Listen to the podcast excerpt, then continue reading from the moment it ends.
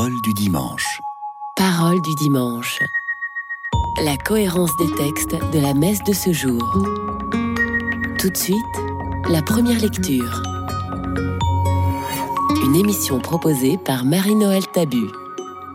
Lecture du livre du prophète Isaïe. Je veux chanter pour mon ami le chant du bien-aimé à sa vigne. Mon ami avait une vigne sur un coteau fertile. Il en retourna la terre, en retira les pierres, pour y mettre un plan de qualité. Au milieu, il bâtit une tour de garde et creusa aussi un pressoir. Il en attendait de beaux raisins.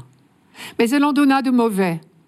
Et maintenant, habitants de Jérusalem, hommes de Juda, soyez donc juges entre moi et ma vigne. Pouvais-je faire pour ma vigne plus que je n'ai fait? J'attendais de beaux raisins. Pourquoi en a-t-elle donné de mauvais? Eh bien, je vais vous apprendre ce que je ferai de ma vigne. Enlever sa clôture pour qu'elle soit dévorée par les animaux. Ouvrir une brèche dans son mur pour qu'elle soit piétinée. J'en ferai une pente désolée, elle ne sera ni taillée ni sarclée, il y poussera des épines et des ronces. J'interdirai aux nuages d'y faire tomber la pluie. La vigne du Seigneur de l'univers, c'est la maison d'Israël. Le plan qu'il chérissait, ce sont les hommes de Juda. Il en attendait le droit, et voici le crime. Il en attendait la justice, et voici les cris.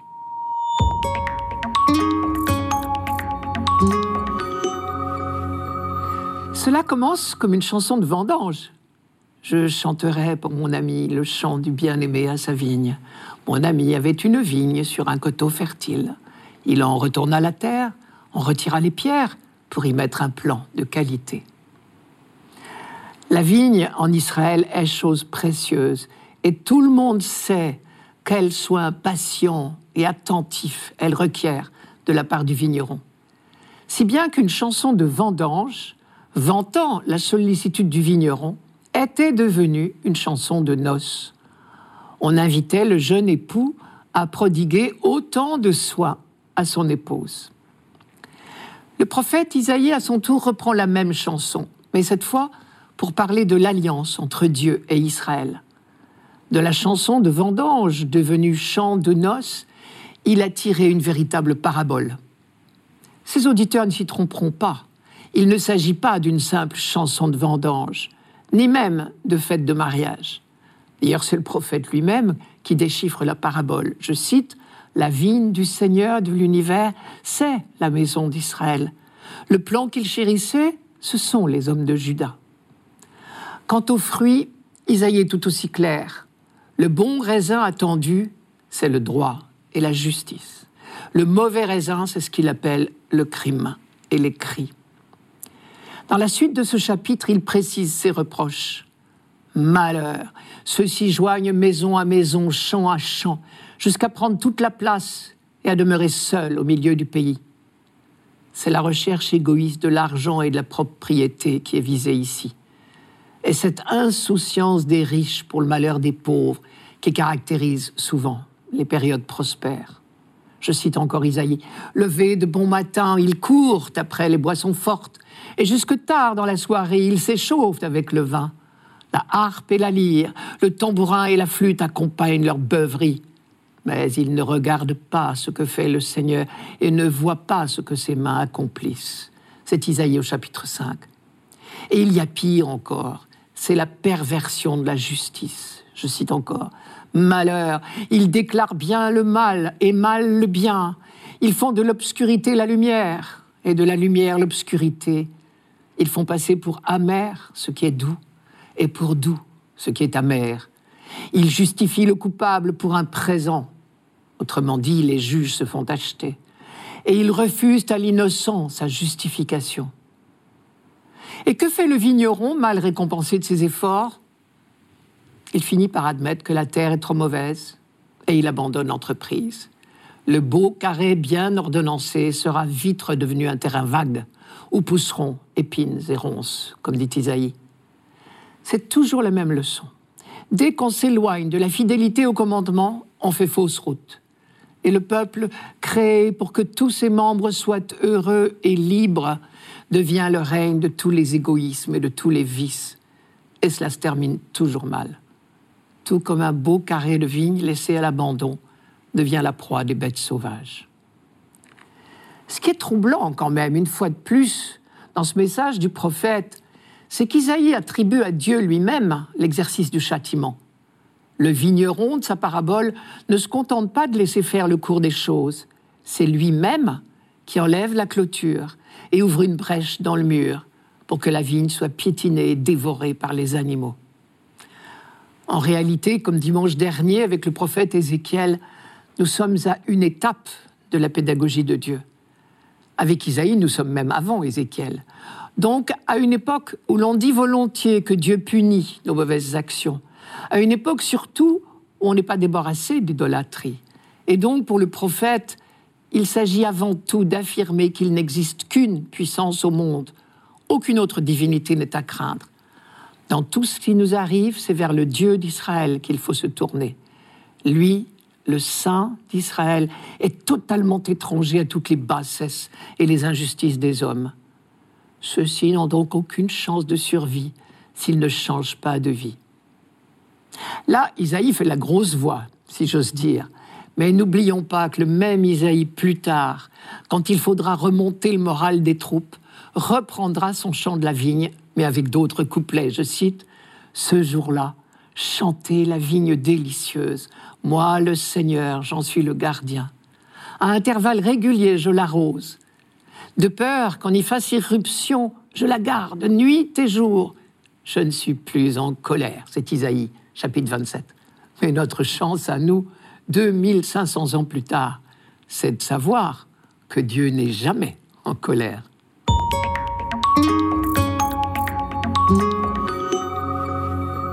Radio Notre-Dame. Parole du dimanche. Parole du dimanche. La cohérence des textes de la messe de ce jour. Tout de suite, le psaume. Une émission proposée par Marie-Noël Tabu. Psaume 79. La vigne que tu as prise à l'Égypte, tu la replantes en chassant des nations. Elle étendait ses sarments jusqu'à la mer et ses rejets jusqu'au fleuve. Pourquoi as-tu percé sa clôture? Tous les passants égrappillent en chemin. Le sanglier des forêts la ravage et les bêtes des champs la broutent. Dieu de l'univers revient. Du haut des cieux, regarde et vois. Visite cette vigne, protège-la celle qu'a plantée ta main puissante. Jamais plus nous n'irons loin de toi. Fais-nous vivre et invoquer ton nom. Seigneur, Dieu de l'univers, fais-nous revenir, que ton visage s'éclaire et nous serons sauvés. Pour qui a entendu le chant de la vigne d'Isaïe à la première lecture de ce dimanche, ce psaume en est l'écho parfait. Le thème est le même, Israël est comparé à une vigne dont Dieu est le vigneron. Celui-ci a fait pour sa vigne tout ce qu'un vigneron peut faire. Il l'a soignée, protégée, gardée. Hélas, la vigne n'a rien donné. Mon ami avait une vigne sur un coteau fertile. Il en retourna la terre, en retira les pierres pour y mettre un plan de qualité. Au milieu, il bâtit une tour de garde et creusa aussi un pressoir. Il en attendait de beaux raisins elle en donna de mauvais. On connaît la fin de la chanson. Le vigneron se met en colère. Je vais vous apprendre ce que je ferai de ma vigne. Enlever sa clôture pour qu'elle soit dévorée par les animaux. Ouvrir une brèche dans son mur pour qu'elle soit piétinée. J'en ferai une pente désolée. Elle ne sera ni taillée ni sarclée. Il y poussera des épines et des ronces. J'interdirai aux nuages d'y faire tomber la pluie. Visiblement, la métaphore de la vigne était parfaitement comprise quand on chantait ce psaume au temple de Jérusalem, car les malheurs d'Israël sont exprimés dans ce psaume avec les mêmes images. Par exemple, on dit à Dieu, Pourquoi as-tu percé sa clôture? Tous les passants y grappillent ton chemin. Le sanglier les forêts la ravagent, les bêtes des champs la broutent. Traduisez, nous sommes en période d'occupation étrangère. Les bêtes féroces, ce sont les ennemis du moment. Dans un autre verset, on dit encore La voici détruite, incendiée, ou encore Tu fais de nous la cible des voisins. Ah, nos ennemis ont vraiment de quoi rire. De quels ennemis s'agit-il précisément? On ne peut pas le dire. Malheureusement, toutes les guerres, toutes les occupations étrangères, où que ce soit, à la surface du globe, apportent avec elles le même cortège d'atrocités et de malheurs. Une autre phrase dit encore Vas-tu longtemps encore opposer ta colère aux prières de ton peuple, le nourrir du pain de ses larmes, l'abreuver de larmes sans mesure? Tout cela ne suffit pas pour situer les circonstances concrètes qui ont inspiré cette supplication. Il est donc impossible de savoir quand ce psaume a été écrit. Est-ce au moment où la grande puissance assyrienne envahissait toute la région, en commençant par le royaume du Nord Cela nous reporterait bien avant l'exil à Babylone, entre le 9e et le 7e siècle avant Jésus-Christ, puisque la capitale du royaume du Nord, Samarie, a été écrasée en 721. Est-ce bien plus tard, après la prise de Jérusalem par Babylone, c'est-à-dire au VIe siècle?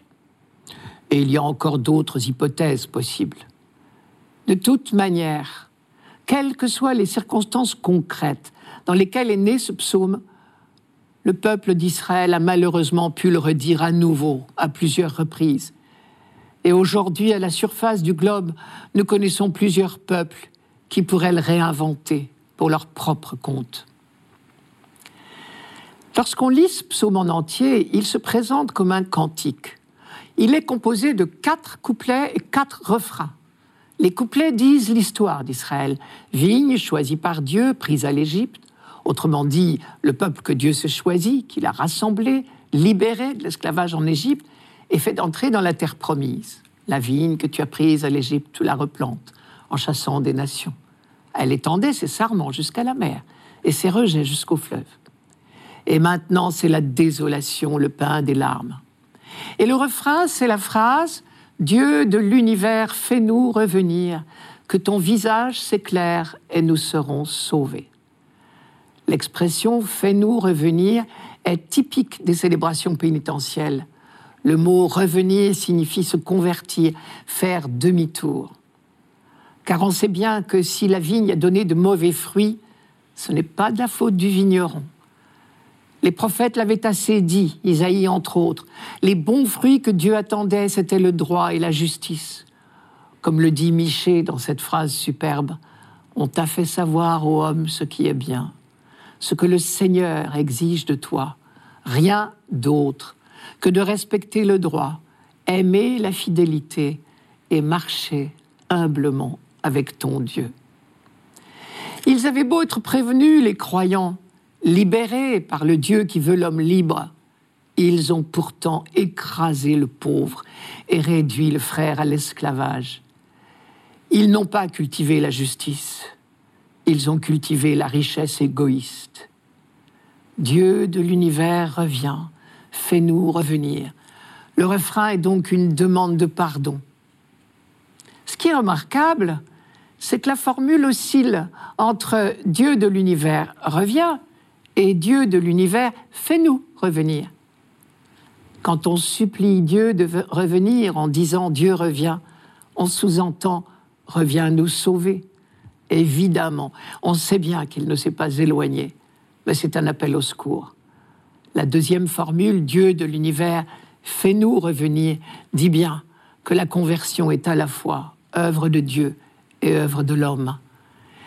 En fait, c'est le demi-tour de l'homme retourné par l'Esprit de Dieu.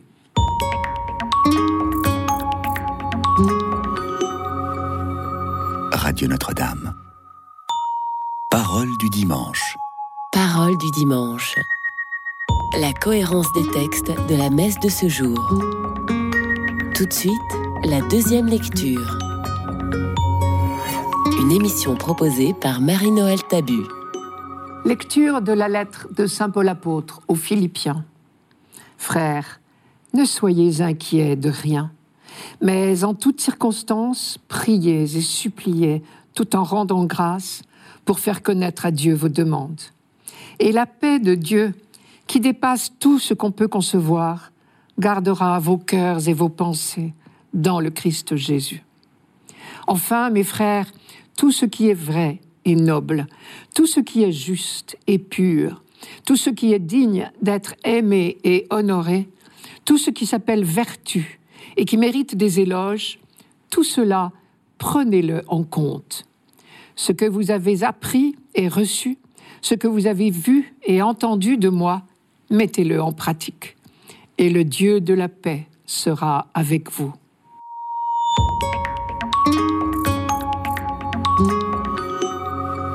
Ne soyez inquiets de rien, dit Paul. Et nous avons envie de lui répondre que ce n'est pas toujours facile. Mais il faut relire le verset qui précède ce texte dans la lettre de Paul. Il dit Le Seigneur est proche. Voilà, pour Paul, la meilleure et même la seule raison de rester serein, quoi qu'il arrive. Derrière cette petite phrase, Le Seigneur est proche, il me semble qu'on peut entendre deux choses. Premièrement, le Seigneur est proche de nous et cela on le sait depuis bien longtemps en Israël, depuis l'épisode du buisson ardent. Dieu est proche de nous parce qu'il nous aime. Deuxièmement, le Seigneur est proche parce que les temps sont accomplis, parce que le royaume de Dieu est déjà inauguré et que nous sommes dans les derniers temps. On connaît cette autre phrase de Paul empruntée au vocabulaire nautique. Le temps a cargué ses voiles. C'est dans la première aux Corinthiens. Comme un bateau prêt d'entrer au port replie ses voiles. C'est le sens du mot carguer. De la même façon, l'histoire humaine est tout près du port. Être croyant, c'est être tendu vers cet accomplissement de l'histoire. Non seulement le royaume s'est approché de nous en Jésus-Christ, puisque le royaume de Dieu, c'est Jésus-Christ, présent en tous, mais mieux encore, il nous attire comme un aimant. Et le reste du texte en découle. Puisque le Seigneur est proche, nous ne sommes inquiétés par rien. On croit entendre ici l'écho de cette superbe leçon sur la prière chez Saint Matthieu. La leçon de Jésus, bien sûr. Ne vous souciez pas pour votre vie de ce que vous mangerez, ni pour votre corps de quoi vous le vêtirez. La vie n'est-elle pas plus que la nourriture Et le corps plus que les vêtements? Ne dites pas qu'allons-nous manger, ou bien qu'allons-nous boire, ou encore avec quoi nous habiller. Tout cela, les païens le recherchent. Mais votre Père céleste sait que vous en avez besoin. Cherchez d'abord le royaume de Dieu et sa justice, et tout cela vous sera donné par surcroît. Ne vous faites pas de soucis pour demain. Demain aura souci de lui-même. À chaque jour suffit sa peine. Matthieu chapitre 6. Ce n'est pas de l'insouciance, c'est de la confiance, de la sérénité. Ne soyez inquiets de rien, puisque tout est déjà donné. Il n'y a qu'à puiser. Nous n'avons qu'à nous laisser emporter dans le torrent de la grâce. Prier, au fond, c'est se plonger dans le don de Dieu. Alors nous comprenons pourquoi dans la prière, supplication et action de grâce sont toujours liées. C'est une caractéristique de la prière juive, qui dit toujours en même temps tu es béni, Seigneur, toi qui nous donnes, et, s'il te plaît, donne-nous. C'est logique d'ailleurs. Si l'on prie Dieu, c'est parce qu'on sait qu'il peut et qu'il veut notre bonheur et qu'il y travaille sans cesse. Lui demander quelque chose, c'est implicitement au moins lui rendre grâce. Et c'est très exactement ce que dit Paul. En toutes circonstances, priez et suppliez tout en rendant grâce pour faire connaître à Dieu vos demandes. Mais comme disait Jésus, il ne suffit pas de dire Seigneur, Seigneur, il faut encore faire la volonté du Père. Paul fait la même recommandation. Tout ce qui est vrai et noble, tout ce qui est juste et pur, prenez-le en compte. Il attache certainement une grande importance à cette pratique d'une vie droite et fraternelle, puisqu'il la met exactement en parallèle, avec la prière. Il commence par parler de la prière et il conclut La paix de Dieu qui dépasse tout ce qu'on peut imaginer gardera vos cœurs et vos pensées dans le Christ Jésus. Puis il parle du comportement des chrétiens pour terminer par la phrase Le Dieu de la paix sera avec vous. C'est parallèle. Et il me semble que ce parallélisme certainement voulu signifie qu'aux yeux de Paul, prière rime avec vie communautaire. En cela, d'ailleurs, il ne fait que reprendre la prédication des prophètes de l'Ancien Testament. Pour revenir au Nouveau Testament, vous connaissez la phrase de Jésus dans l'Évangile de Marc? quand vous vous tenez debout en prière, si vous avez quelque chose contre quelqu'un, pardonnez. Et Saint Pierre fait le même rapprochement. La fin de toute chose est proche. Montrez donc de la sagesse et soyez sobres, afin de pouvoir prier. Ayez avant tout un amour constant les uns pour les autres.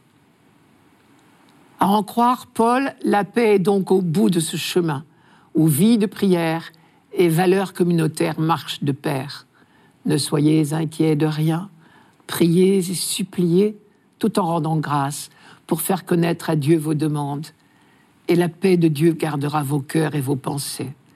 Et tout ce qui est vrai et noble, tout ce qui est juste et pur, prenez-le en compte, et le Dieu de la paix sera avec vous. Sinon, prenons au sérieux cette insistance des Écritures sur le lien nécessaire entre la prière et l'amour fraternel. Il y a là sans aucun doute une leçon pour nous. Non seulement nos inquiétudes nous font oublier que Dieu nous aime, mais plus grave peut-être, elles nous ferment le cœur. Si nous nous préoccupions moins de notre pain du lendemain, il y aurait du pain aujourd'hui pour beaucoup d'autres.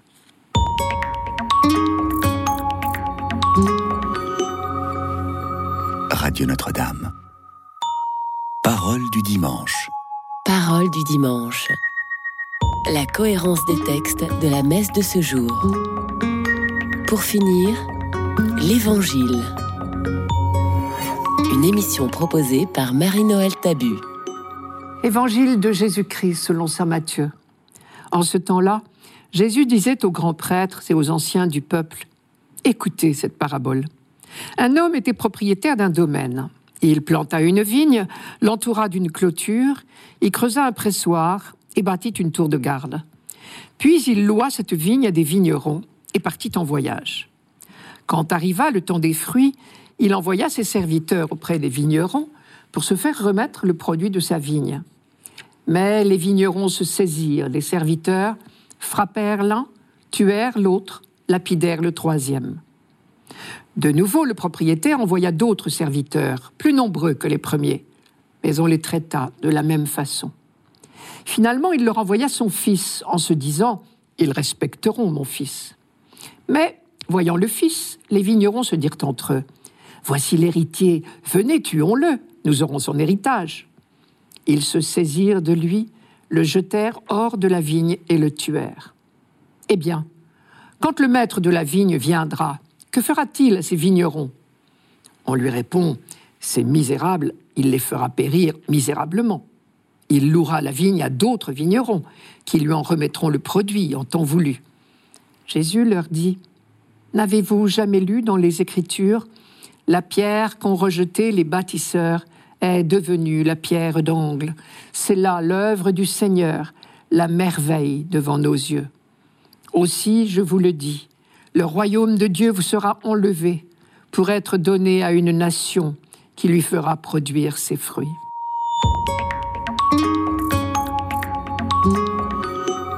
On reconnaît tout de suite dans cette parabole de Jésus les emprunts qu'il fait au champ de la vigne du prophète Isaïe, je vous le rappelle, un homme était propriétaire d'un domaine, il planta une vigne, l'entoura d'une clôture, il creusa un pressoir, il bâtit une tour de garde.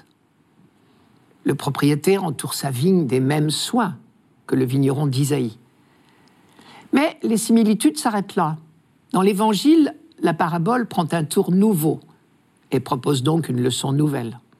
Chez Isaïe, le propriétaire est en même temps le vigneron. La vigne représente le peuple d'Israël, une vigne entourée de soins, mais décevante, et qui ne donnait que des mauvais fruits. Dans la parabole de Jésus, le propriétaire n'est pas le vigneron. Il n'exploite pas directement sa vigne, il la confie à d'autres vignerons.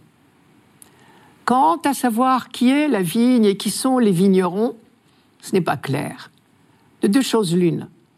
Première hypothèse, la vigne représente Israël, comme chez Isaïe, et les vignerons sont les chefs des prêtres et les pharisiens. Ils avaient la charge de la vigne, le peuple d'Israël. Ils l'ont mal guidé, puisqu'ils ont maltraité tous les prophètes. Et en définitive, ils sont en train de rejeter le Fils bien-aimé du Père. Deuxième hypothèse, la vigne représente le royaume de Dieu. Et les vignerons, c'est le peuple d'Israël tout entier qui en avait reçu la charge. C'est cette deuxième hypothèse qui est probablement la bonne, puisque Jésus termine en disant Le royaume de Dieu vous sera enlevé pour être donné à une nation qui lui fera produire ses fruits. Cette dernière phrase de Jésus est terrible. Le royaume de Dieu vous sera enlevé. Faut-il en conclure que le peuple d'Israël serait rejeté? Grave question qui a empoisonné le dialogue entre juifs et chrétiens depuis vingt siècles, et à laquelle s'affrontait déjà douloureusement Saint Paul, le juif, dans la lettre aux Romains. Or, sa conclusion était que de manière mystérieuse, mais de manière certaine, Israël reste le peuple élu au service du monde, parce que Dieu ne peut pas se rejeter lui-même. C'est une phrase de Paul. D'autre part, il ne faut pas oublier qu'une parabole n'est jamais un verdict, mais un appel à la conversion. Il est vrai que d'une parabole à l'autre, dans cette dernière étape de la vie de Jésus, le ton monte. Mais c'est parce que l'urgence de la reconnaissance du Messie se fait pressante. Nous sommes à la veille de la passion. Il ne faut jamais perdre de vue que le souhait constant de Jésus est de sauver les hommes, non de les condamner et que s'il guérit les aveugles de naissance, il désire plus encore guérir ses compatriotes de leur aveuglement. On a donc là une ultime tentative de Jésus pour alerter les pharisiens. Ces paroles, sont sévères, mais elles ne constituent pas un jugement définitif. Il ne s'agit en aucun cas d'un jugement sans appel du peuple juif dans son ensemble, ni même de ses chefs. Ce serait contraire à tout l'Évangile. D'ailleurs, l'annonce la plus importante, ce n'est pas que le royaume leur soit enlevé. Ce qui compte, c'est que malgré les obstacles dressés par les hommes, le royaume produit son fruit. Ce n'est pas le vigneron qui compte, c'est le raisin. Mais surtout, c'est le commentaire de Jésus qui nous donne la clé de la parabole.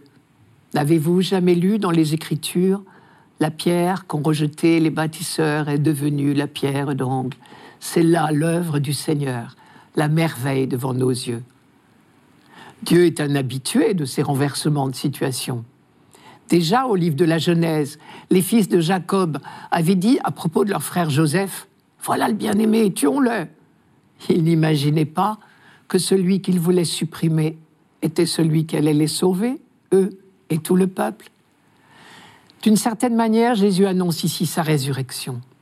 Lui, la pierre rejetée, deviendra la clé de voûte de l'édifice. Traduisez le nouveau peuple, ce seront tous ceux qui se rassembleront autour de lui, quelle que soit leur origine. Et nul n'en est exclu. Tous les vignerons sont englobés dans la phrase de Jésus sur la croix. Père, pardonne-leur, ils ne savent pas ce qu'ils font. C'était Parole du dimanche, une émission présentée par Marie-Noël Tabu. Rendez-vous dimanche prochain.